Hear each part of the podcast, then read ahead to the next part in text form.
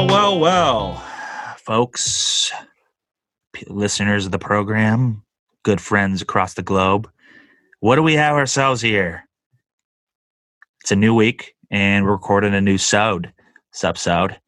Uh, this is going to be episode 12, I think, lucky number 12. I'm joined by a good friend, an awesome human being, a very talented artist. Known this guy for a while. Well, a few couple years. We, we you know, whenever I'm in his neck of the woods, we link up. Always full of great conversation. We almost just had a podcast ourselves like 10 minutes ago. So everybody, welcome Ray Vans to the RPD show. Boom, boom, boom, boom.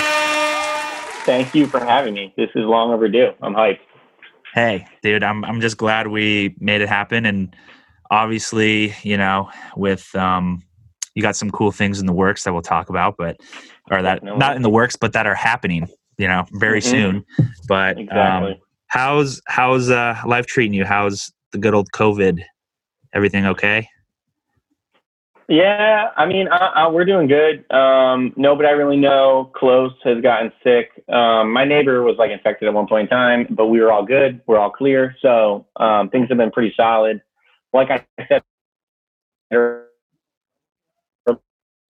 more emphasis on my spare time into putting it into music. And um, I'm a hermit by nature, anyways. So now, not having to come up with an excuse to bail on my friends or go out places, I'm just home, and no one expects much. That's great. Hey, I love it. That, Yeah. I, I feel you. So it's it's you kind of find your happy place. Um, well, for those that may not be familiar, like where are you from? Who is Ray? Like, just give them give the little bio backstory, just to give them Cool. so people can. Cool. Okay. So um, I'm from Connecticut. Um, I'm 27. Uh, I've been rapping for far too long. I've been making music um, since I was like eight, but I've been actually recording music for probably 10 years now. Um, I have an album coming out on Friday, and um, yeah, that's the big news right now. Um, yeah, I make. Uh, I don't even know if I'm a rapper. Dylan and I had that conversation recently that some of my music doesn't really constitute. So I make music. I am a You're musician. That's what I'm I'm trying to say now. Yes. Trying to embrace it. it's it's very easy to just toss out rapper, you know, when you've been doing it for so long. And I've I've I've had some friends, you know, along the, they've kind of slowly transitioned out of that, and it's uh, you know, and that's totally cool. I, I think I th- well, I think you've really found your like groove and like who you are. You know, you're like being who you are. Like you're kind of like making the music that you've um, you kind of it seems like that you grew up on in a sense, like you or that inspired you to get into it in the first place. So Yeah. um i mean is that i mean what like what in, i guess my next question is like what inspired you to like make music was it just kind of like a fuck it moment or was it just like you know what i really like this thing like let's give it a try It was definitely like something to do with like guitar players. Like I have a very early memory of seeing an Elvis CD and telling my mom I wanted to play guitar, but I don't know if it actually related to that or if that's just me like putting together two early memories. But um, like I always wanted to play guitar when I was like a child, and so my parents got me a little acoustic when I was eight, and I didn't really play it till I was like ten. Um, but yeah, I always had a draw to music. Like my mom enrolled me in choir when I was like seven. Maybe that was it. Maybe it was probably like my mom having me do that because I actually hated that because I was super self conscious. So like singing, I still don't like singing with people around. And I'm like, it's like 20 years later, you know? So, like I was crying in choir class, like not trying not to sing. But when we sang as a group, I loved it. So it all probably started when I was a kid like that. But um, physically recording music, it was um, some of my friends in high school um, came up with the idea to do music for a, a school project, and our teacher was cool with it. And so my friend got some equipment, and then like that evolved into, you know, me just kind of doing it in my spare time because I'm an only child. So like I had a lot of free time everywhere I went and I'm normally a hermit. So like even when I was in college, I kind of just posted up in my dorm room and I had something to do, you know, and rapping was way more tangible than playing guitar. That's kind of how it evolved. Like guitar and singing is so hard and writing music is so hard, but putting words together is definitely like a little bit more rudimentary thing. Like we already speak English, we already write it. You don't have to learn the language. I feel like that's how I evolved into rap. And now I'm kind of flipping it, trying to play more guitar, trying to bring more music back to it. And I like it. I, I really, really find like, I guess it's like, it's very fulfilling making music this way. Um, but yeah, that's only really like recent that I've been playing a lot of guitar is like COVID. That's another thing. You know, I'm home all day, so I play a lot of guitar. And yeah, why not learn I- more and pick pick it up? You know, why not? yeah, kinda how I this really thing started. played guitar in a while. Yeah. Got Oh yeah, you get. started the podcast during this time, so it's yeah. Right. I, I reached a point of like, fuck it. Well, I you know I've been wanting to do one for a while, and I overthought it, and then the legend, the podcast legend, the bearded man, Bobby Hobart, was like. It's like Ryan, you just got to do it. And I'm like, all right, man, you're right. And then we kind of bounced names, and Dylan helped me out a little bit, and here we are. So That's phenomenal. yeah, Um, The bearded man with his motivation every day, running shirtless. dude, I don't. It's like I don't know how he does it. better state. Just like always talking about like got banged up last night, running it out. You know, like some like like um what's the what's the mo- the most recent quote right now is um bad decisions make good stories or some shit like Yeah, that. yeah, yeah, I yeah. feel like he said that like 25 times in the last week and I love it. dude his con like he's probably one of my favorite people that i follow like well that i know and that i follow you know we don't always talk Mhm. All the time but like he just following his journey from afar is just so awesome Mhm. he's he's just the man he's himself you know Great. this is gonna turn into the you know the bob hobart podcast here but Yep. And then it will pivot into Dylan, and then Yeah. we'll get to five star vintage. We'll just cover the house. just just yeah the whole house just talk talking talking about our That's friends our- podcast That's how our conversation started. So yeah i mean we we yeah we were talking and i was like oh shit i got it might as well let's let's get this thing going. Let's hit record you know? Yeah, um, but uh getting back you have a new album on the way. Uh i don't want to mess up the name so i'll let you say the name. It's called careless or i care It's less. Called it's called Could Couldn't Care Less. okay see? Yeah. um, um No, you're fine. uh, what can you tell me about that, or what can you tell people about that? When's it dropping? Um, all that. so it comes out on Friday, uh, which is um, November 13th, which is actually dope. I didn't think of it being Friday the 13th, but I really like that. just fell in the um, place. Yeah, I normally don't release on Fridays, and then I switched to doing that these last few releases, and I like it a lot. But it's also just funny that it's Friday the thirteenth. But um, yeah, it's a collection of singles I've released over the last few months, with a few new songs coming out on the album. But um, yeah, I mean, it kind of started when I was on tour last year. Um, right before I went on tour, right before I put out Lazy Boy, the last album, I had a handful of singles that were in this style, and one of them was No Nosebleeds um, which came out in December right after tour, and I performed it the whole time on tour. And that was like the song that I loved, and that went and I it felt the best live. And so it was really cool because that's very similar sounding to this album, and that kind of just like laid the groundwork for me to start um, kind of working in that style. And um, by style, I mean like alternative rock, pop, punk, guitar based trap beats. I guess, like if you want to really break it down. And that's kind of what I was doing. And um, that led into like some of these songs. Um, but yeah, 10 songs that I'm really hyped about. Um, I have an intro track that I play guitar on, which is cool. So that's the first song that'll be out that has guitar from me. And it's really, really quiet in the background, but it's me playing guitar like on a song. So that's one of the coolest feelings ever. And uh, yeah, it's called Couldn't Care Less. The merch just says Care Less. So that's where you're getting. Yep, the- that's where I got that from. the- you're it flip flopped. But um, that's what I was saying. It's like my most used phrase when I'm at work. I'm like, yeah, I couldn't care less. Like they, they ask me about stuff. I'm like, I couldn't care less because So I really couldn't. That's where the the idea stems from, or like the the inspiration. That's one it's of like because yeah, your job and the, the balance between your job and your music career, is- in a sense. yeah. Or just and then your- the, the second is with Dylan, and uh, we were talking about how I'm always worried about everything, and so we were going to call it No Worries. And I was like, I don't know if I really feel that. And we were thinking it's just the opposite because like I'm always worried about music, and then I'm at work and I really couldn't care about how things play out. So it's so funny how the my my mentality switches, and um, I, like I said, I can't say fuck this at work, but I can openly say like, yeah, I couldn't care less, and like people are like, okay. And uh, so I was actually explaining that to a guy recently at work, and he thought it was hilarious.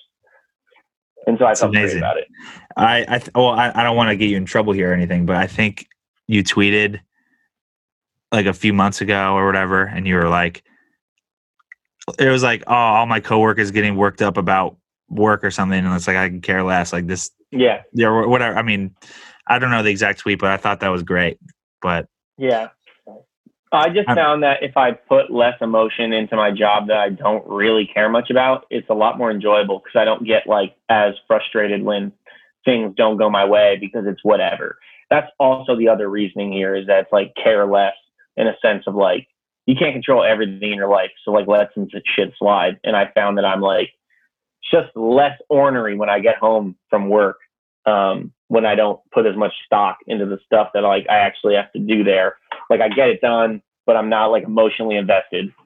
Yeah, I, I think that's great because I think we we all, I mean, people we all get worked up on jobs or like mm-hmm. whatever, and it's like at the end of the day, it's just a job. We're human yeah. beings. Like we, you you get fired or whatever, or let, let go. Like oh well, you'll find another one. Like I'm yeah. totally confident.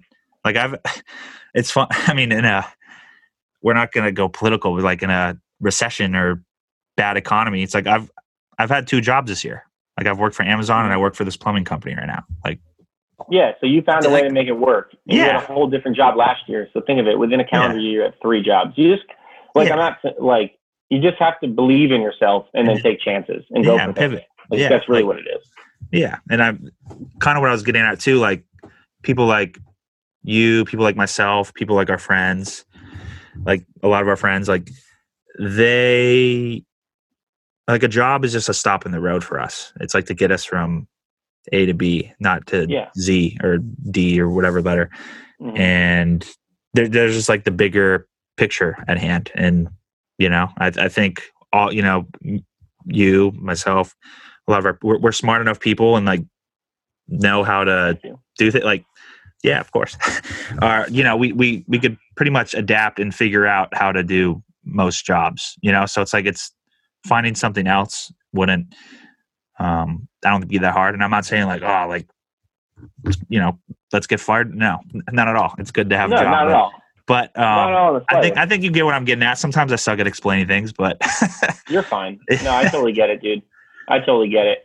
Um, but yeah, like I had that um, mentality, and um, it hasn't held me back at all. Ever since I started feeling that way, I started being more confident at work, and I stopped like getting as caught up in the way I worded everything and how like you know I wouldn't beat myself up over stuff. And I found that everything started working better in my manner. You know, er, like when I went on tour last year, like I really realized how much I didn't want to be back at work. But when I got back to work, I realized that I wouldn't have been able to go on a tour if I didn't have the money from work and things like that. So it's like everything serves its purpose, and you just have to realize that opportunities will come when they come.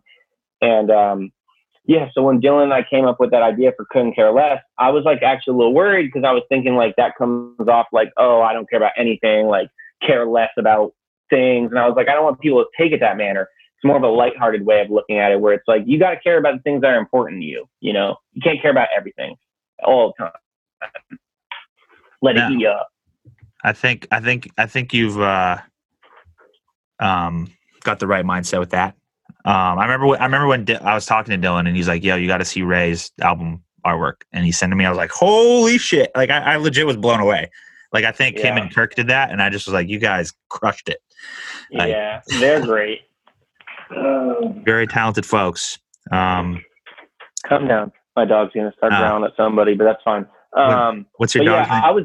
Oh. My dog's name is Riley. So that's oh. why when I told people the album was featuring Riley, a lot of people thought it was Riley. Oh, you're and, the dog. Um, uh, yeah, and like when I performed with Riley, the guy, I didn't know him, and so I didn't know anything about him going into it.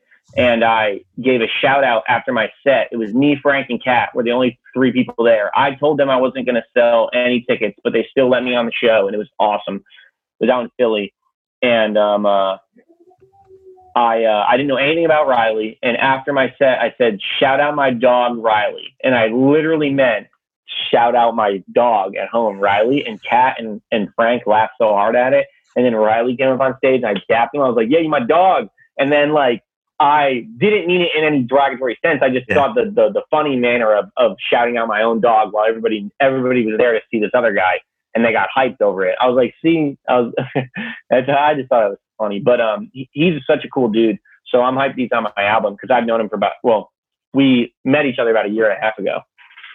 But Wow. yeah, That's that's fine. I didn't know that. So that I thought like because sometimes features are just like you know you reach out to people and like yeah I like this song I'll do it, but I don't know you had the relationship there and you guys knew each other.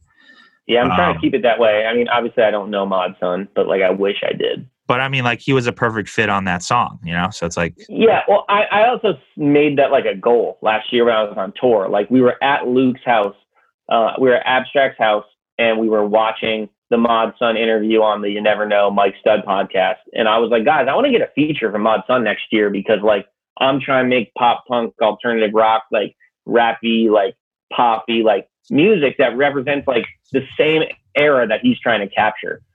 And Kirk and I stayed up super late one night talking about fucking pop punk and, and Paramore and like Oh, nerding lo- out over bands. he loves that shit.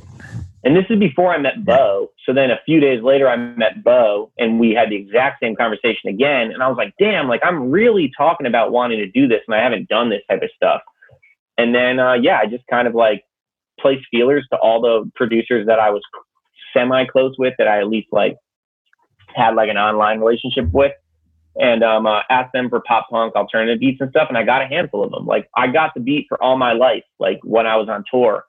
And um, uh, I didn't write to it for a while, but like I, I was cultivating all these things, and um, I was saying to everybody that I wanted to get a Mod Sun feature, and uh, I still didn't even have a song around like May, and then I wrote Scars, and I was like, ah, this is way more poppy than like the rest of the stuff, but um, it was one of my like I don't know, it, it his verse blows me away on that song and I did not expect that. So that's the best part. Like he exceeded my expectations and I was blown away when I when I heard that was sick. But yeah, so Mod Sun, like I don't know him, but he was the perfect reach of a somebody that I could get in contact with and have because futuristic is arguably larger and equal in, in size, but I wouldn't have been able to really get a feature from him before Indie Amplify um, if I hadn't gone on tour with him, you know, and met him. So Mod Right. Sun, it was like a really opportunistic thing that I,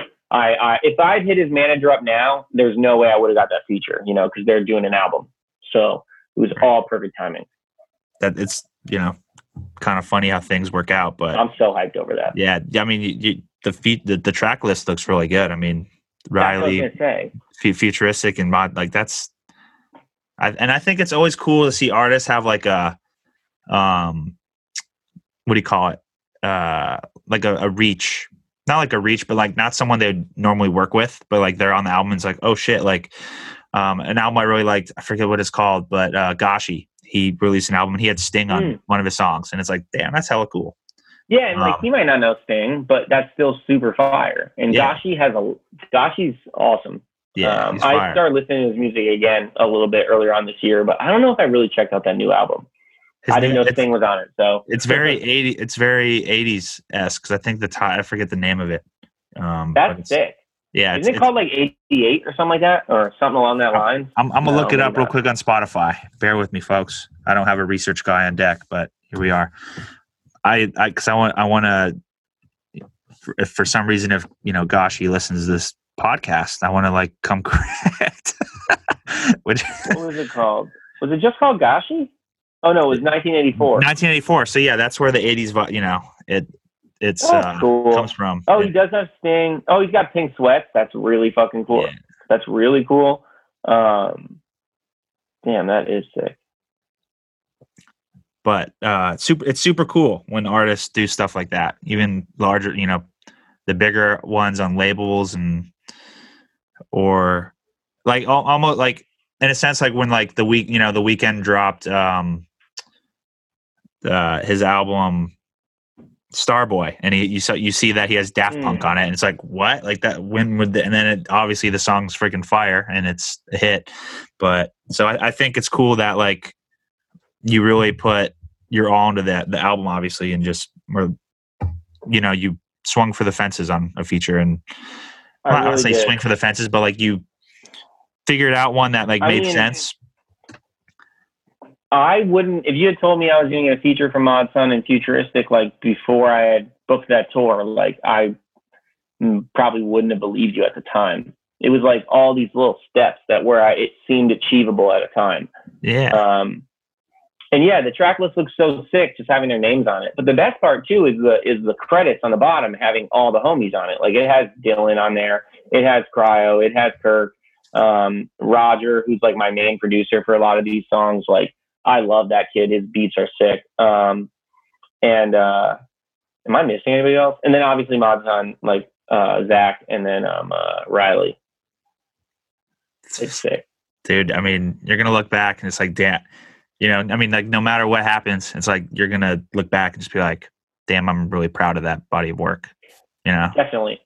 so hell yeah i'm, I'm excited you know I'm, I'm excited for it to come out on friday and check it out and i hope people do the same because this is uh what, what do they call it this is recorded in not the pat well it's it's not friday yet Yeah, this is wednesday this out? is wednesday the 11th it comes out friday the 13th so by the time oh this episode Yeah. Do you even like? um let me check the calendar so i have one that's coming out on now if it is.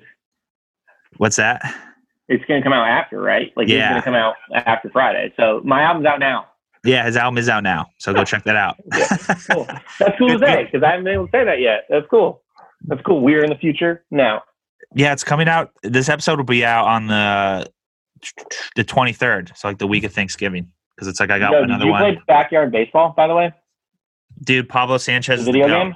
Pablo Yeah, Sanchez. my buddy, my buddy designed this beer glass, and he he drew um, uh, all these little designs for this company to make, and um, I just drink soda out of it, but I love it, that's amazing. and you Oh, like, it. I'm I'm I'm I missed that game. Going over to friend's house and we'd play that yes." all night, and it's like go to bed. It's like, but we're having a sleepover. Come on. um, That's literally childish right there. yeah, I know. Um, Uh, and that is what my album's about. No, I'm kidding. quick plug. Uh, so something I want to talk to you about a little bit about since you've mentioned a couple times. Um, tour, tour life. You mentioned that you were able to tour last year before. You know, it's not a thing. So I just want to touch base on just like your experience, your overall experiences with it, and just like your thoughts and I, I don't know because I mean, not everyone is as fortunate as us to. You know, whether they're in regular people or they just are in the music industry like they don't know what the tour life is like so uh, Yeah. just, let's let's talk about that a little I bit wouldn't- Yeah, I wouldn't say like I'm a veteran. Like I don't know what the tour life is like, but I this was something to where I was talking to my parents about it, and they were like, think we were like talking about how uh, I'm like so thankful that I was able to go on tour the time I did because there's no tours right now, and so imagine if I passed on that because it it didn't feel right. And then I thought I was going to line something up for spring for the first tour ever. Mind you, this was my first tour ever. So like, uh, so I had to take it. And, um, yeah, like I really had, um, it kind of blew me away though when that came up because I had thought it was like August. I had thought all fall tours were booked, and I really didn't think I was getting one anymore because we were talking about being on a few other tours like in June, July, and they fell through. And so I was like, ah, it's not gonna work. But um, yeah, that was or was it September? It might have been September. Now that I'm thinking about it, I think it was like I think it was right before my album came out, and I remember telling Dylan that I didn't even remember my album was coming out because I was so caught up in the fact that I was going on tour. That's what it was. So it was either late August or early September because Lazy Boy was nine nine, so it was September 9th. But yeah, man, I mean, tour was sick. I really liked it. It was one of the better experiences I've ever had, um, and I think it had something to do with the fact that like I knew, like, I took vacation time from work to go on tour. Like, I did two like eight day runs um, a month apart, like or three weeks apart. So my boss was cool with it because I don't take vacation time from work. I save as much of it as I can, and for times like this. so I knew that I was going to have ample time. And like, if I made like when I brought it up to him, he was like, "Oh wow, that's a lot of vacation time." And then I was like, "I have this many hours that I haven't used in the last few years," and he was like, "Take it."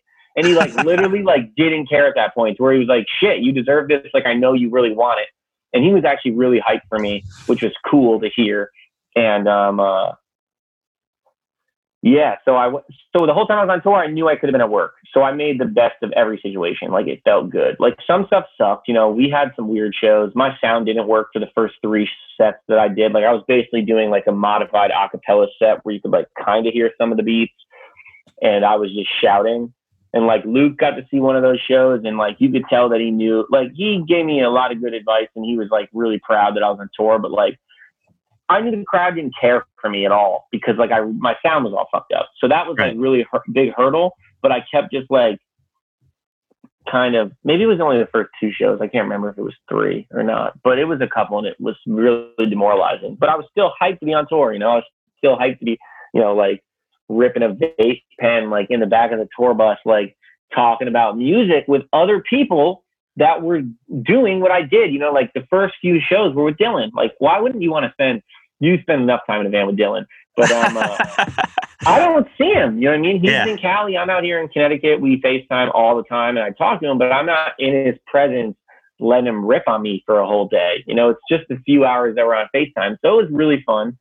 And then, um, yeah, the second leg of tour, um, uh, actually no in the first leg of tour i ended up doing a few shows with uh, with luke and, and and craig and so that was sick because i had never really met them in person. Um, i met luke at the show in new hampshire that was one night.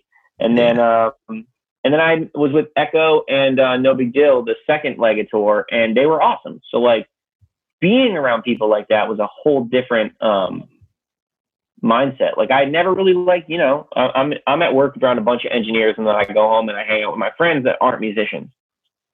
And then I was in a van with some rappers and they were talking about their releases when their albums come out, the way they do stuff. And I was like, oh shit, like soaking it in, man, loving it.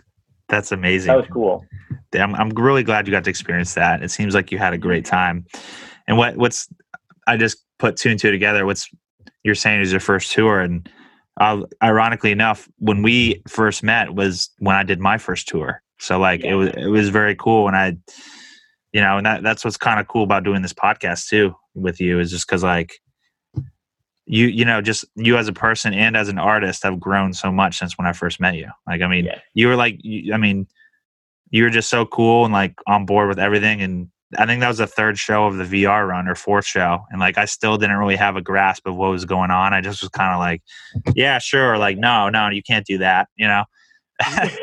yeah, just but, making but, snap decisions, going with your gut. Like, um, because that was an extra show, right? I'm pretty sure you guys weren't even gonna do a New Hampshire show, but Dylan couldn't get a Connecticut show for me, and then he was like, "I could swing a New Hampshire show," and then he just added it, like kind of last minute, I think, because he was running that whole tour. Like, well, yeah, well, yeah, because uh, Matt ahead of time. Yeah, you Matt, were the tour manager. I'm not. Yeah, yeah, Matt, Matt, because uh, he lives, he lives like I yeah, that's what live, it was. Matt Keen. He used to live. uh I think he has a new spot. Shout Matt Keen. He's the man. The you know he, him and Dylan. You know they brought me on for that run, and I'm just like, all right, let's do it. And I was that, that honestly was the time of my life, and I will never forget that. Yeah, the, the virtual reality. You know, I mean that's how Dylan Dylan and I got real close. That's it was just a great time. Like I mean, me and Cody are cl- you know like we're all just friends. We, we, I mean, oh, sometimes oh, we still. Cody was on that. Yeah, that no, Co- Cody. Like, I didn't know Cody. Like I didn't know him from that set because he didn't DJ my set. No, and I didn't really talk to him much uh, because um, I was probably intimidated because um, yeah. I was like you guys were all on tour and I was still like I, I mean I didn't get really drunk that night. Well, you were like the lo- you were like the local guy, you know, and you, I, know, yeah. I know I know I know what you mean, but yeah, it's a whole different it's a whole different atmosphere being the local guy and then being direct support, and I didn't know that.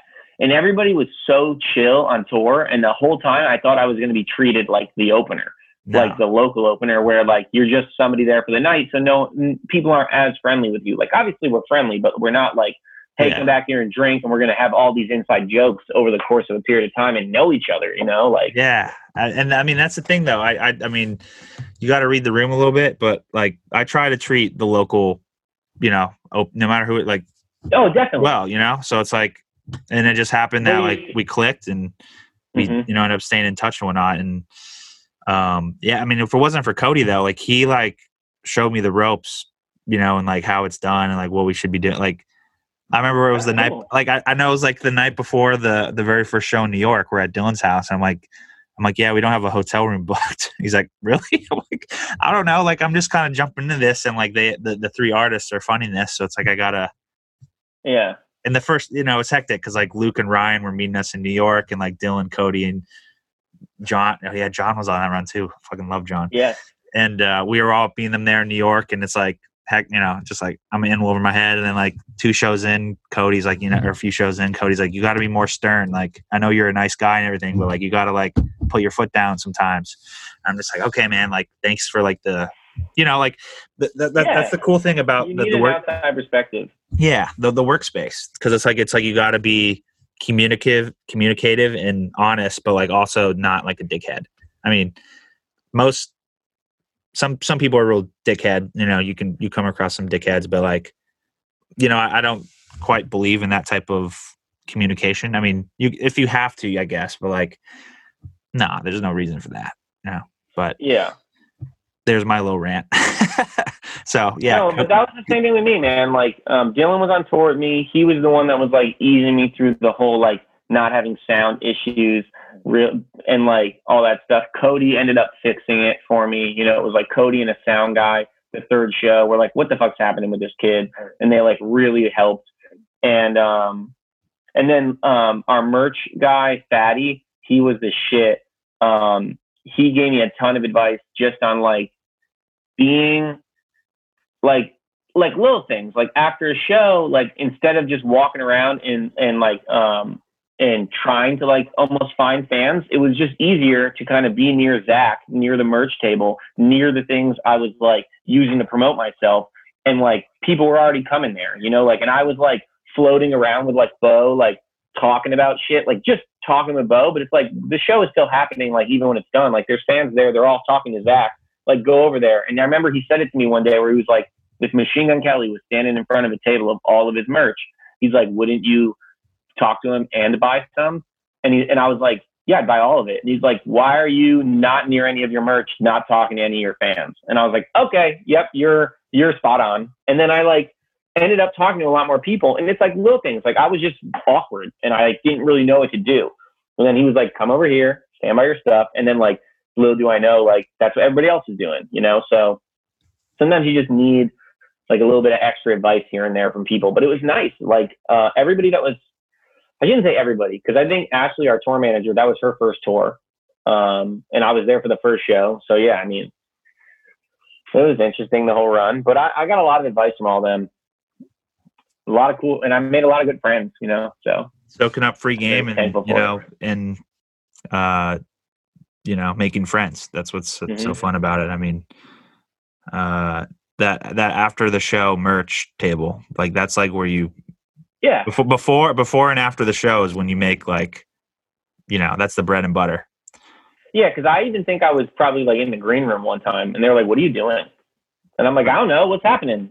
You know, like where should I be? Like the show ended, and then I went and like I broke. Like I that was the one thing. Like Cody always made sure I broke down my stuff immediately so I didn't lose it. And um, one time I thought I lost my mic, and I I almost crumbled. And they were all like, "You're fine."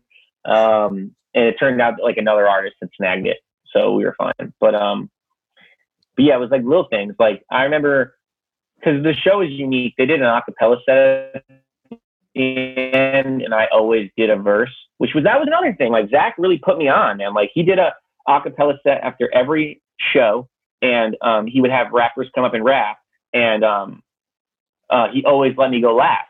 So like all the artists that are there to see Zach, that are like fans that wish they were able to tour and tour with him and rap, like would rap, and then Zach would grab the mic, and then I would be the one that would get it last, and it was sick because the show. It's not the show ended that way. Like obviously it gets passed back to Zach, but like I would get the rap at the end, and he would give me like a little run up, and I didn't do it the first two shows because I was all demoralized about like my set not really working. And then one day Dylan was like, "Let's do it. Let's rap." And he's like, "I'll go first. You go after me." And then Dylan went up and he spit some fucking crazy bars, and I fumbled through it. And then I um and then I killed it from there on out, and that was cool. You know, like he that's that's Zach tossing us a softball. You know what I mean? Like not the entire crowd is there when I go on, but Right. when he goes on, that's going to be the max amount of people, and then he does a set and he lets us rap. Like he even put like kids in the crowd. Like one dude was the security guard in um uh, Portland.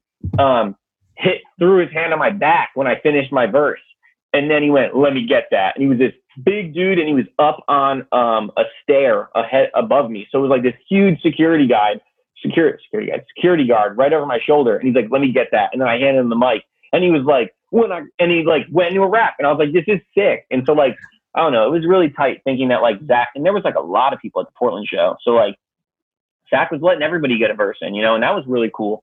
Um, damn, I actually forgot about that. Like I hadn't brought that up in a while. Wow. That was Memories. nerve wracking the first time. That was more nerve wracking than my set any night was doing that verse at the end. Oh, because there's probably a solid what, like three, four hundred people there, probably two hundred. Um, the biggest show was like in Portland. It was like 150, okay, um, maybe But it's- 200. I really it's- don't know. I'm not good at ballparking. but it it, was but like but it was packed tight, so like it looked huge. But um, Yeah. I mean that and do- him doing that though, I mean, it just having being being around good people. Because I mean, the tours I've done with Dylan, like uh, the hold up, well, he's now Mike Michael Garmany. That's his legal name. So Mike would bring him out, like Mike would, yeah, he's awesome. Mike would bring him out mid set, and they would do a cover sometimes, and see, then that's sick. I forgot about that. and then they crushed it. But like sometimes it, it, they didn't do it. But what the Katastro run too, the Katastro guys brought him out because like he was first of three. So it's like most of the time, a lot of majority of the people weren't there when he got on. So, but then, you know, obviously when Katastro's performing, everyone's dialed in, and then they kind of get to see Dylan, and so like that, that you know, having doing little stuff like that, like really brings value to being on a tour. You know, just Yeah. so, soaking up the fans and all that and fun stuff i mean dude i'm, I'm just happy you got to experience that because like because like what would you have been able to live with yourself in a sense where if like if you passed on it and like obviously where Oh, the world is now you would have been you'd have been like kicking yourself every day probably like fuck. Yeah. I, I, I messed up. But that's why i think sometimes it's important to take chances. As long as it's not like i mean i, I feel like people take these out of context nowadays where it's like you got to take a risk or take a chance and then not like a chance where it's like you're bet you know putting your whole whole house on the line or you know like putting all your chips completely in. I mean some i guess sometimes you gotta do that but you know but taking a Yeah, risk like no, that where it's like you don't know what's going to happen really but like i'm in and you know you you were in a position where you could do that and it's also Yeah. like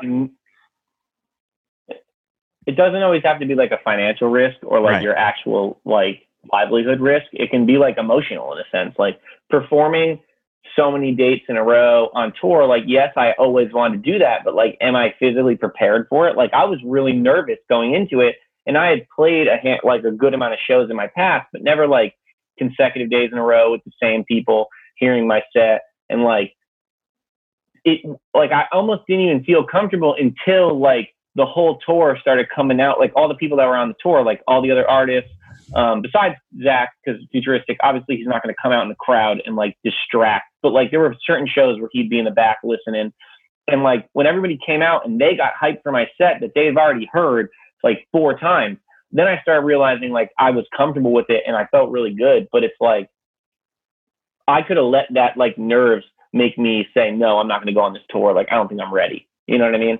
Right. So that the risk was like almost like uh, more emotional than anything. Where I was yeah i mean can I do this? I, I i mean i don't relate on an artist level but i i, I remember when i was doing my, my I first mean, you're run managing people. Yeah, Like, and it was like it was like, am I cut? Am I cut out for this? Like he, Dylan, obviously put faith in me. He was like, I think you'd crush it.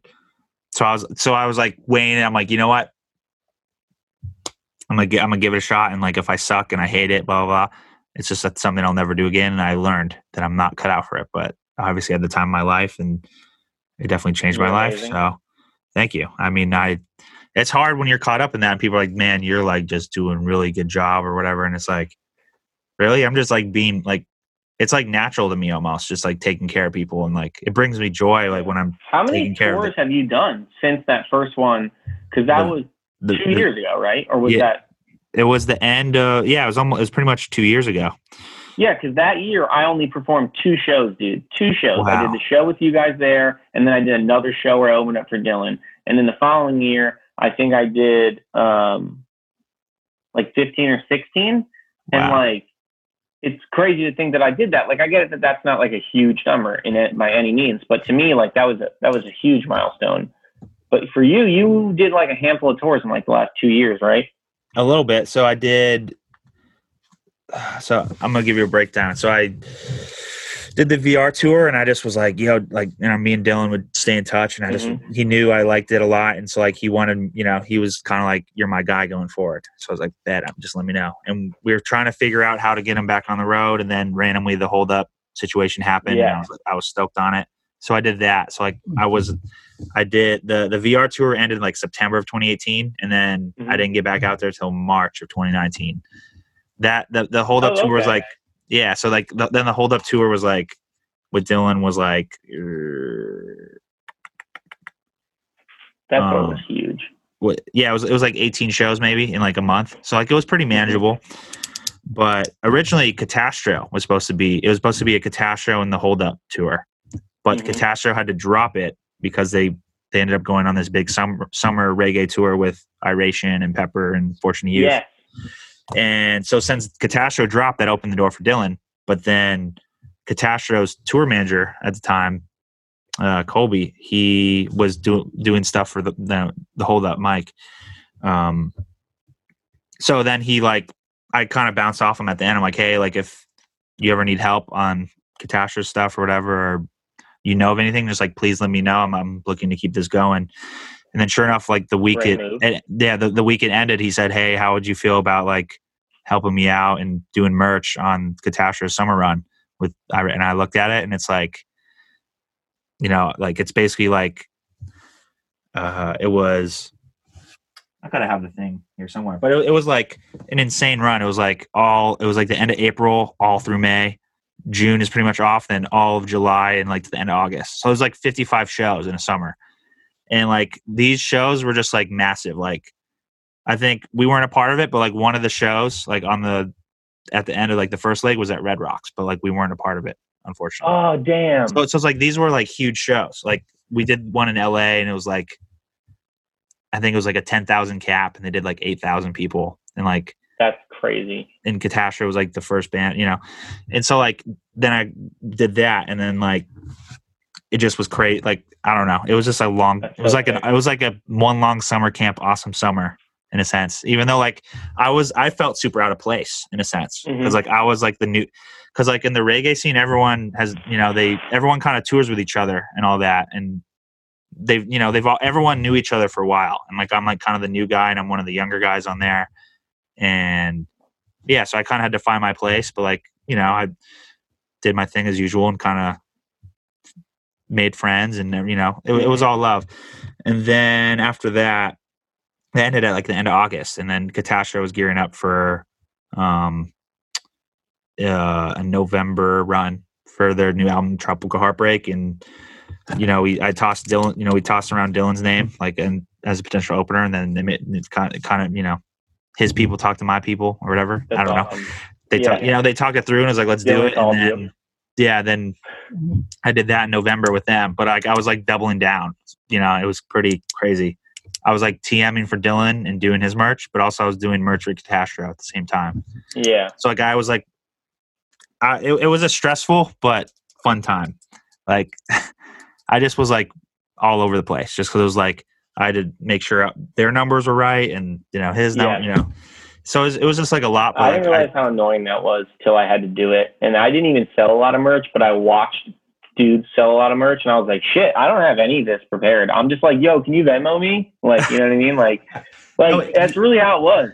but you don't know until you know. Like th- I Yeah. think I didn't. I'm still not prepared. If I were to go on tour, I think I'd still be the same guy unless I had somebody running merch for me. But I'd be like, yeah, yeah, you got cash or are you going to Venmo me? Like, scan it. Like, I, I think you can't go wrong if you have like every form of payment, like cash. You have like a chip reader. You got Venmo or Yeah. PayPal, whatever. But so yeah, I, di- I did. I mean, the the summer mm-hmm. tour was mm-hmm. kind of divided in half, and uh, so it was like almost it was one tour, but it was almost like two because like it was just Mhm. so massive. So I, I would say I did I did like four tours last year, which is pretty crazy. But so dope. yeah, I mean, I and like I, I was ready to have a pretty good year this year, and then like, Oh man. but but hey, it, it's all good. Like I'm I'm I'm real blessed. Like I I have a job where I have a consistent check, and it's not like a stressful job really. I, I just do delivery. I, I mean, I, I was doing I was doing Amazon for a while, but I couldn't stand it because just the work, like the hours were nuts. You know? Really? Yeah, but Yeah. um, You got to find something that fits for you. You know what I mean? yeah, Like- and I mean, it, this is not like a long term play, but it you know maybe I'll do it for another year or so, or who knows? But However long you need till tours come back, basically. yeah but so it's a it's a nice stop in the road. Um yeah so i i, I did a few that year and that was that was fun. Um that that question kind of stemmed off of the well i was going to ask you one because you were talking about like you weren't ready emotionally.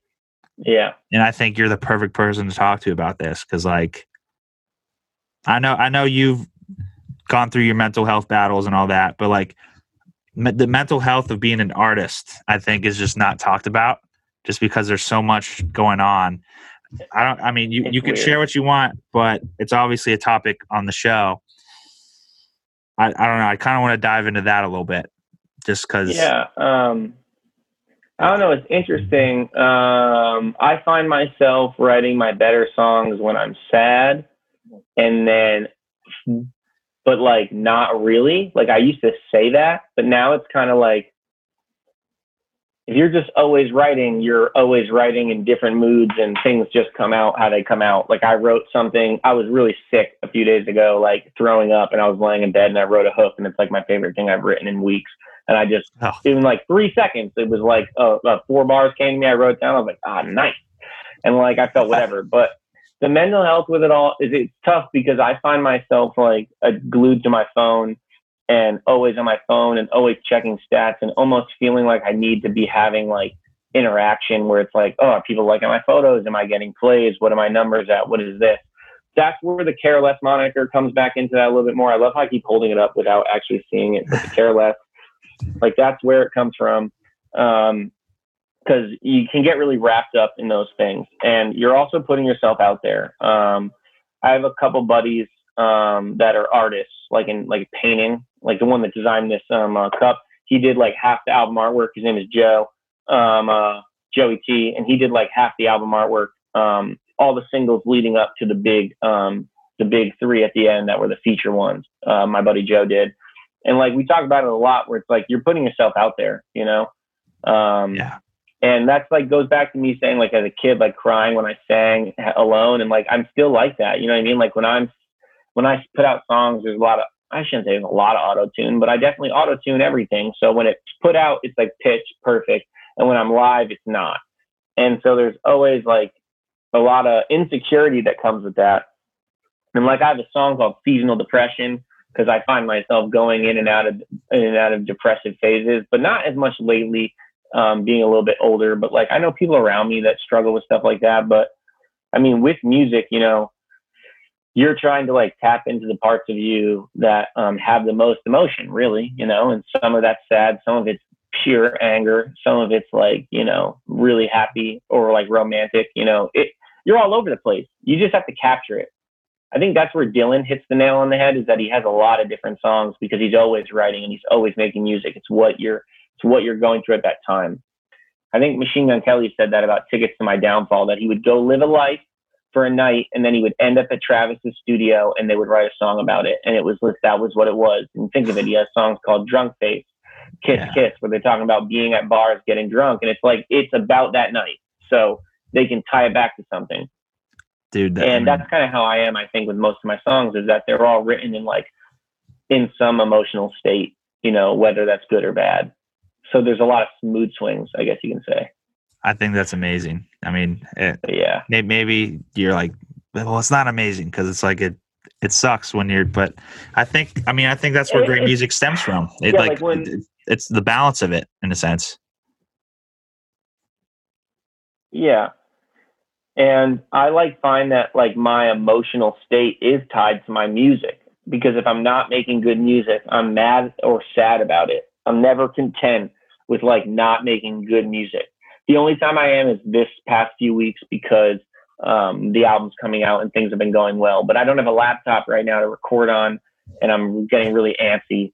Um, very antsy, very anxious about what's next because my the last my music comes out on Friday, and then I have nothing, and I still don't have my laptop yet. So I'm like, not gonna lie, like a little emotional about that. But um, yeah, I've been finding that you gotta be you gotta detach a little bit from your music in a sense. Like when you make it, you can have a lot of emotion to it. You know, I um, I think Rick Rubin has a really good quote about it that he always it's one of those ones that cycles around on this page here and there.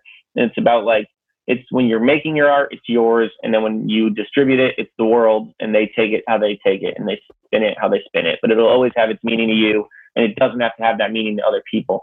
So um, wow, that's powerful. I've tried to step back from the numbers a little bit more with all my music. Um, yeah, I've been like trying to step back from like focusing on all the online interaction. It's hard because I definitely have this weird addiction to being on my phone. I think um, we all do. But yeah, I'm really bad with it though. That they were all making fun of me on tour because my time, like my daily allotment, was wild. But it's also because I, I, this is an excuse, and I'm, I'm just justifying it. But like a lot of nights, I, I'll play like a YouTube, like a 10 hour rain video when I'm asleep. So like my numbers might say I was on my phone for like 15 hours in a day, and people are like, "What the fuck?" And I'm like, "Yeah, but I was, I slept for 10, you know, like, oh, yeah. and I had the song, and I had that on." But um, but no, I definitely have an unhealthy relationship with with social media and whatnot. And I don't even post a lot. I'm just always like, am I am I gaining followers? Am I losing followers? What are people doing? What someone putting out a new song? Ah, oh, shit! How many songs have I put out since? You know, like I'm always worried. But I, um, I feel uh, you. Yeah, but no, I think back to the part of like I don't know the mental health of being an artist. It really depends on the person because um I was watching the You Never Know podcast with um, Mike Stud, and then it was um, Mike Posner, and I didn't finish oh, it. I, dude, I just listened to that yeah. today. Holy heck, what an amazing episode! Yeah, and so there are two people that I look up to a lot, and so I try and meditate. I don't meditate daily. I did meditate daily for a good month this year, um, but I just end up.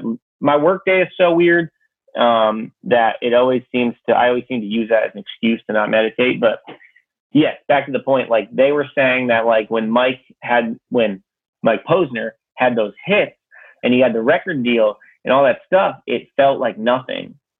You know, like I just passed 100k monthly listeners, which is pennies to those guys. Right. But like but that's I was incredible. Hyped, but I knew I was going to pass 100k the minute that song came out with Zach because it was a main artist co-release with him, and his fans were listening, and it was getting his algorithmic push. And the song went big in the first week, and I and I, I kind of manifested it. I told Dylan before the Mod Sun song came out, before those songs came out, right when Please Save Me came out, I said I'm gonna hit 100,000 monthly listeners before the album comes out. And um, I also said it's gonna chart on iTunes, but I, I'm not gonna put any stock in that. But um, like uh, when it happened, I said to him where I was like, I knew this was coming. I don't even feel like like it's just a number. You know what I mean? Like it's not like a bunch of people hit me up and they were like, bro, what? Like I posted about it and people were hyped. That's cool. You know, it's nice yeah. to say that stuff, but it's not like the like Machine Gun Kelly called me up and he was like, "You're ready." It's getting a song. Like it, it wasn't that. You know, it's not like your wildest dreams come true off of a number on a screen. But I do put a lot of stock into it. Um, but I'm still very, very, very proud that I that I hit 100,000 monthly listeners. The song with Zach is doing great. Um, I got verified on Instagram finally, so that's cool that makes oh. me feel like um, everything I say is factual now. Like you just got to take it. Like, yeah. So uh, voter fraud is that a thing? No, I'm kidding. We're not going to go there. Yeah. um, Dude, no, that's amazing. Yeah, so you're, you're a celebrity. No I'm in. I'm in the presence of a celebrity now. Wow. Shoot. Yeah. So uh, TMZ. But no, like things like this where it's like it didn't change anything. Yeah. You know, it doesn't really change anything. Like, yes, am I maybe going to have a higher DM response rate when I reach out to people bigger than me? Maybe. But I reached out to a ton of Kendama players the week before, and most of them got back to me. Like I think I hit up twenty something people, and like ten of them got back to me. That's a pretty good ratio for DMing people you don't know at all. And um, when the check came in, like a bunch extra hit me after. But I was like, okay, I guess that's cool. But like, you know, it's it sucks. It sucks, but it's like cool, like because like it's like it validates you, and then other people see that, and they're like, oh wow, this guy must be important. Yeah. So like let me let me talk so, to like, him. that's what Mike was saying, Posner, where it's like you're an artist and it's already sketchy enough to the general public. You know, like my family doesn't really think of me as a musician because I will, I have a job, right? And um, uh, and um, I went to college for a degree and I got a job in that degree, and they just assume that the music is like something that I do, like watching football every Sunday. But it's no, it's like I'm doing this all day long. It's a business, and um, like it's not thriving, but we're we're getting there. And um, Mike was saying that when you get the record deals or you get these certain numbers, oh shit, people that don't know it, they're like, oh, yeah. oh, you did it, you can do it, you yeah. can do it. But it's like yeah. I don't need you to fucking tell me I can do it. I'm already doing it. You know what I mean? I am doing it. What would change if my streams were getting me enough money to, or were generating me enough money to pay for my rent? I would still be making music. I would still be hitting up Kirk for artwork. Dylan would still be talking to me every day. We'd be having podcasts about my album coming out. It would still be the same. You know what I mean? It's like it would just be a different scale. So I think they were that's what they were kind of I didn't finish their podcast, but I, I just believe that it was gonna circle back to, you know, enjoying what you do and not the outcome. You know, so I have a hard time getting there, but I'm at least being cognizant of it is going to help me going forward. You know, absolutely, and I I think you definitely should try and finish that podcast. It, it's remarkable. Oh, definitely. It, they it's probably my favorite one that um Mike has done on that show. Like it was like it just was like they bounced off each other so well. They talked about you know because they have the past well, together at Duke. Exactly. So he's had a lot of friends on though, and that's what I like. And that's the yeah. other thing with Rogan that I realized that people love about Rogan is that even though he interviews a lot of random people, he does have his friends on a lot, and those are some of the best episodes in my mind. And so with Mike, a lot of these musicians and these um, entertainers and these uh, athletes, athletes like yeah. they know him. You know, yeah. they know him well. Um, and uh, that's what makes for a great conversation, not just two strangers that are like, so you make music, you know, or like asking about like, what is it? It's like, I, it's just tough, you know, um, but they're like, they had that, they had the, the, the same time where they blew, they blew up at completely different scales. Like Mike was campus famous. Uh, I got to stop saying Mike. Mike Stud was campus famous, and Mike Posner had a number one song. So like they, but it was at the same general yeah. time frame. Isn't that so wild? Cool hearing how it was different for both of them, but also the same. You know what I mean? That's what I think they were getting at. Like, even though Mike Stud didn't have a number one album, he thought he did because all of his friends were bumping his music and he was playing shows and he never saw the shit coming. So you just have to like, you know, be thankful for the yeah. for the uh, perception. It's a great way to put it, dude. Great way to put it.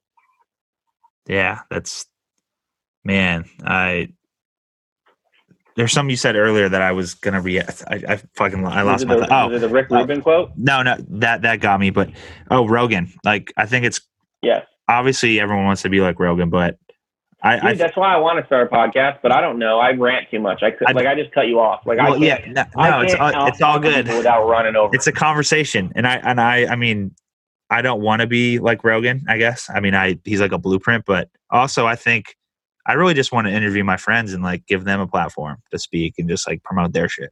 Which is why I, yeah, I kept right. being like, let's let's get this one in, man.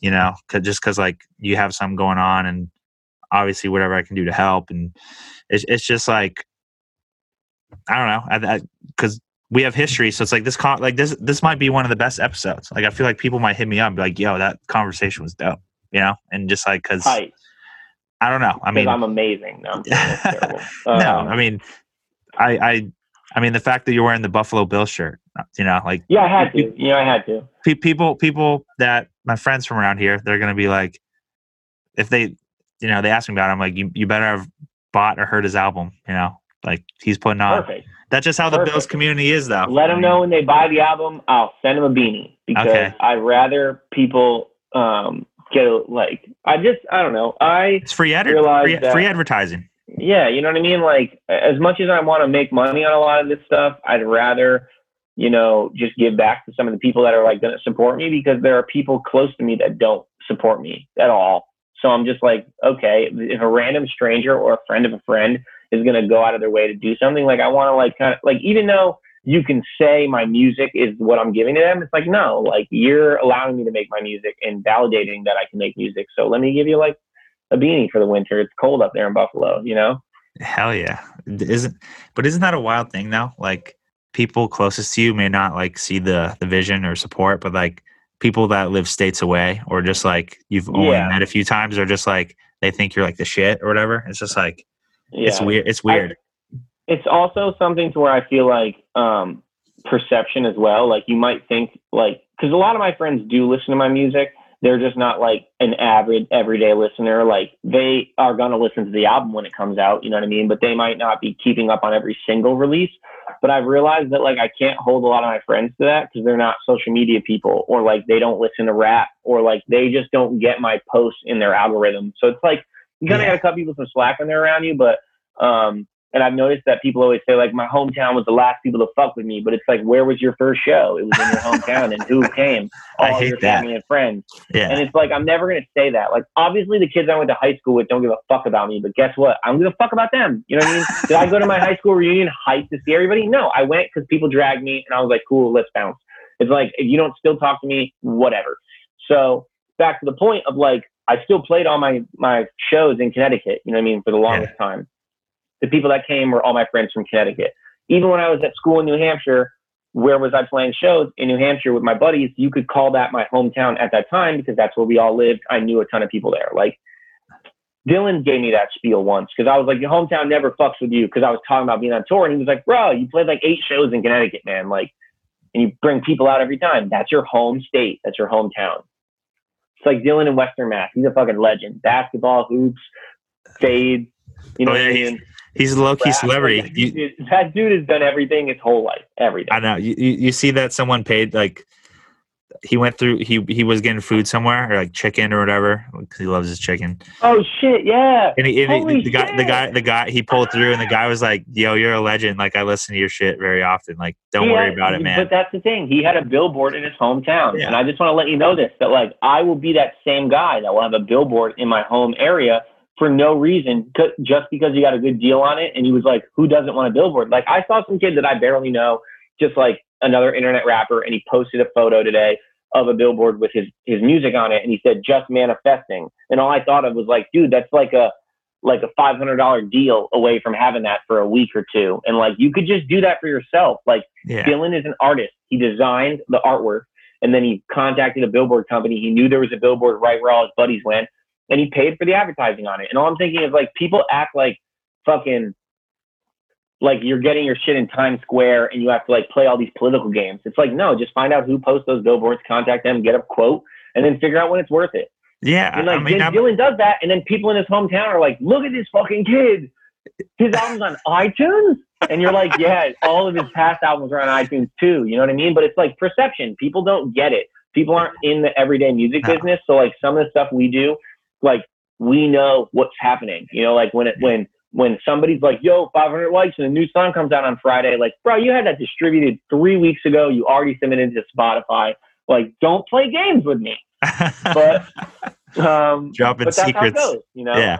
No, I mean the billboard thing is interesting because I mean I, I've But I, Oh. I just realized that people from his hometown probably were like blown away with that. Oh, yeah, And that was like two years ago, I think. I, I don't even think that was for that was morning coffee. I think I don't think that was pretty pretty. Maybe it was. I have my whole entire Dylan Reese um, timeline fucked up in here because um, I just listened to too much of his music. his music's. I mean I I listen to his music. It's just good. Like time and money. Chef's kiss. Great. Um, that's another story. But I mean, like I, I met a billboard guy once, uh, a club. My, my cousin was DJing. He just gave. We were talking. He, yeah. you know, he was like, "Oh, you're a manager. Card? Like, here, here's my Did business it- card." It look like a billboard? he had like a golden business card. So he and like so I mean this was in LA. So like of course, you know, it, it was probably prime time real estate. Yeah, no, But- I- I, get that. I get Yeah. that. Like, I'm not getting my name in in, in Times Square. You know. oh yeah, no, that's it- that's you got to have that Spotify money for that. I drive you know? by a billboard in, in Milford that some lady has had for 10 years now for real estate ad. And all I'm thinking is like, no way can that be that expensive that this real No, estate you- lady you has had this it. for so long. Like I could commandeer that for this week. I could have done that for my album, but I was like, I actually should have, to be honest. That would have been that would have been great. Now that I think about it, I missed an opportunity. Damn. But um, you still you still can do it. I think he put up morning coffee a little late. yeah, I think it was when it was actually streaming. It, why Yeah. would he put it out beforehand? He put it out after. I, I can still do it. Maybe I will. I mean, um, come on, think about it. You, you really only get that week window for the album. Like when it's out, you know, it's like you push it for like a week and then everyone forgets about it. So so be- it could that's kind of why I did the singles. yeah, That's why so many singles came out beforehand because it's like, why drop an album and then have everybody judge me on first week sales when like I could just have all the songs come out ahead of time, have them all get their shine, and then have a final few come out on that day, and then my first week numbers are gonna be fucking huge because it's gonna say I got like seven hundred thousand streams, and people are gonna be like, in seven days. holy shit! I love how I'm just giving away the tips here, but like, oh, I know. but Be- like Love, what's his name? Um, I think his name is Love or Love. It's like L A U V. Like that dude is an independent artist, but he does huge numbers. And he had a 12 song album that he put out over the course of 12 months. And when it came out, my buddy hit me and he was like, "How come all these songs are the same?" And I was like, "Cause it went number one this week." And those are songs you already heard them, you already knew. Like, and he was like, "Why is this just trending now?" And I was like, "Cause the album just came out now." And he was like so confused. But I'm like, even on a big scale, people do that. But um, uh, so I was actually really hyped with how this came because um, I did it with Lazy Boy. I did the same thing. Like two songs came out that day. It was like five singles and two came out that day, and um, everything did well. Everything got its time, and I appreciated that because I used to put out mixtapes and I'd work on them all year, and then you put out like uh, like 12, 15 songs in one day, and then like everybody misses it, and then you're like, what did I do that for? right. But that's also getting lost in the numbers. You know what I mean? Like, can't get lost in the numbers. Gotta have fun with it. If I think about the song, those albums that I put out five years ago that I was sad didn't get any plays, I'm kind of happy they didn't because this, they weren't as good as this stuff. Why would I want people judging my entire character off of that old material? You know, Right. the music that I have now, I'm fine with people judging me off of and being like, you know, Like getting a perspective of me. yeah? I mean, like didn't Russ put out? He's put out like twenty albums before he like blew up or whatever, right? So it's like yeah, it was like 11 real albums, and then Yeah. it was like a bunch of mixtapes before he did the single This- a week, and he did the 80 something songs before a song did something. So that's Yeah. not like that was two years after he found the method that worked. Right. So I mean, it, it's I, I get what you're saying now. So it's like you you figure out kind of what works for you, and I think Yeah. that's awesome that you've kind of found that in a sense. I mean, Yeah, like I would love to just drop a surprise album and have people like fucking crash the internet for it, but like we're not there yet. no, you got to you got Let's be realistic. yeah, like yeah, you gotta you gotta you gotta do you gotta have like logic numbers almost in a sense. Yeah, and even with him, you know what I mean? Like, um, his whole fucking story was a lie. You know what I mean? Like, he was signed to Visionary and to the major label the entire time he was putting out those Young Sinatra mixtapes. So everybody was like, "Look at this guy grinding underground," and it's like, no, you had like a board, like you, like yes, he was still doing everything himself. Yes, you know, he proved himself and all that shit. And I'm not undermining it. I'm just saying that like the general public didn't actually know what was happening, and um, so I find that like I just put my music out and I stop realizing that I'm scrutinizing everybody in the way that they're distributing stuff and my buddies aren't even paying attention. They just absorb the music and then if they hear a good song, they like it. So all you gotta do is make good music and it, and it gets out there. It all it all adds it all adds. It's like a s- snowball that you're building. I mean, look Yeah. at look at look at our our good friend Dylan. I mean, he's a perfect example. And this guy's amazing. He is. I mean, I I met him, or no, he. I mean, he would. He used to do like weekly releases, and he used to send them to me when I was doing the blog. Yeah, that's how I started trying Yeah. to keep up to him. That's all I said was I was trying to keep up and I knew I couldn't keep that pace. And so we try to be realistic. I still have to say I think I'm still I'm definitely slacking big time. But like that dude probably makes like a hundred songs in a year. I don't at all. Like I'm maybe thirty, maybe. Yeah, the last last time I talked to him, he he was like, "Yeah, I went to the studio." And I'm, I'm like, he's like, and he's like, "Damn it, I don't know why I went to the studio. I have like 30 songs ready to go that I could release." I'm like, I don't know, man. Yeah, I'm very thin. I have a lot of demos, a lot of cool stuff that I want to work on, but I just haven't been able to. Um, but it'll it'll all through the day. Hey, you got you got you got to go at your own pace, man. Like I, that's that's what I think about.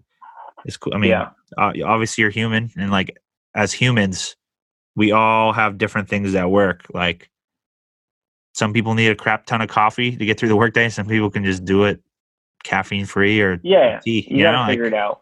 Eh, you got to figure out the juice that works for you. So, and you you're doing it, man. You've, I mean, like I said earlier, just from the time I when I first met you backstage, you know, or in the, in the green room, or whatever. Yeah, in 2018, obviously that just till now where it's like you're you know 100k monthly listeners, the Instagram check.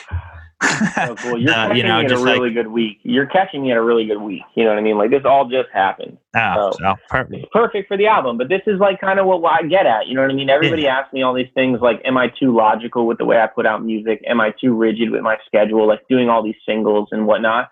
It's like, yo, it worked for me. You know, I'm having my peak of the year the week my album comes out. Why would I think I did anything wrong? Like, uh, obviously, you can always do things better, but it worked for me, you know, and I get it. That's different than what other people do.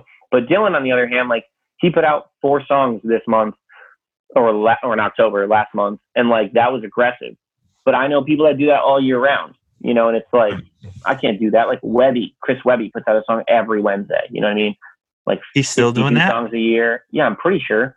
I know that he at least has um, the album at, at least the last three years where they were just called Wednesday, um, next Wednesday, and Wednesday after next, where it was uh, the best songs of that year. So when you think of it, he just put out 52 songs and then he picked 20 that he wanted to put on an album, and they were all like, you know, already out.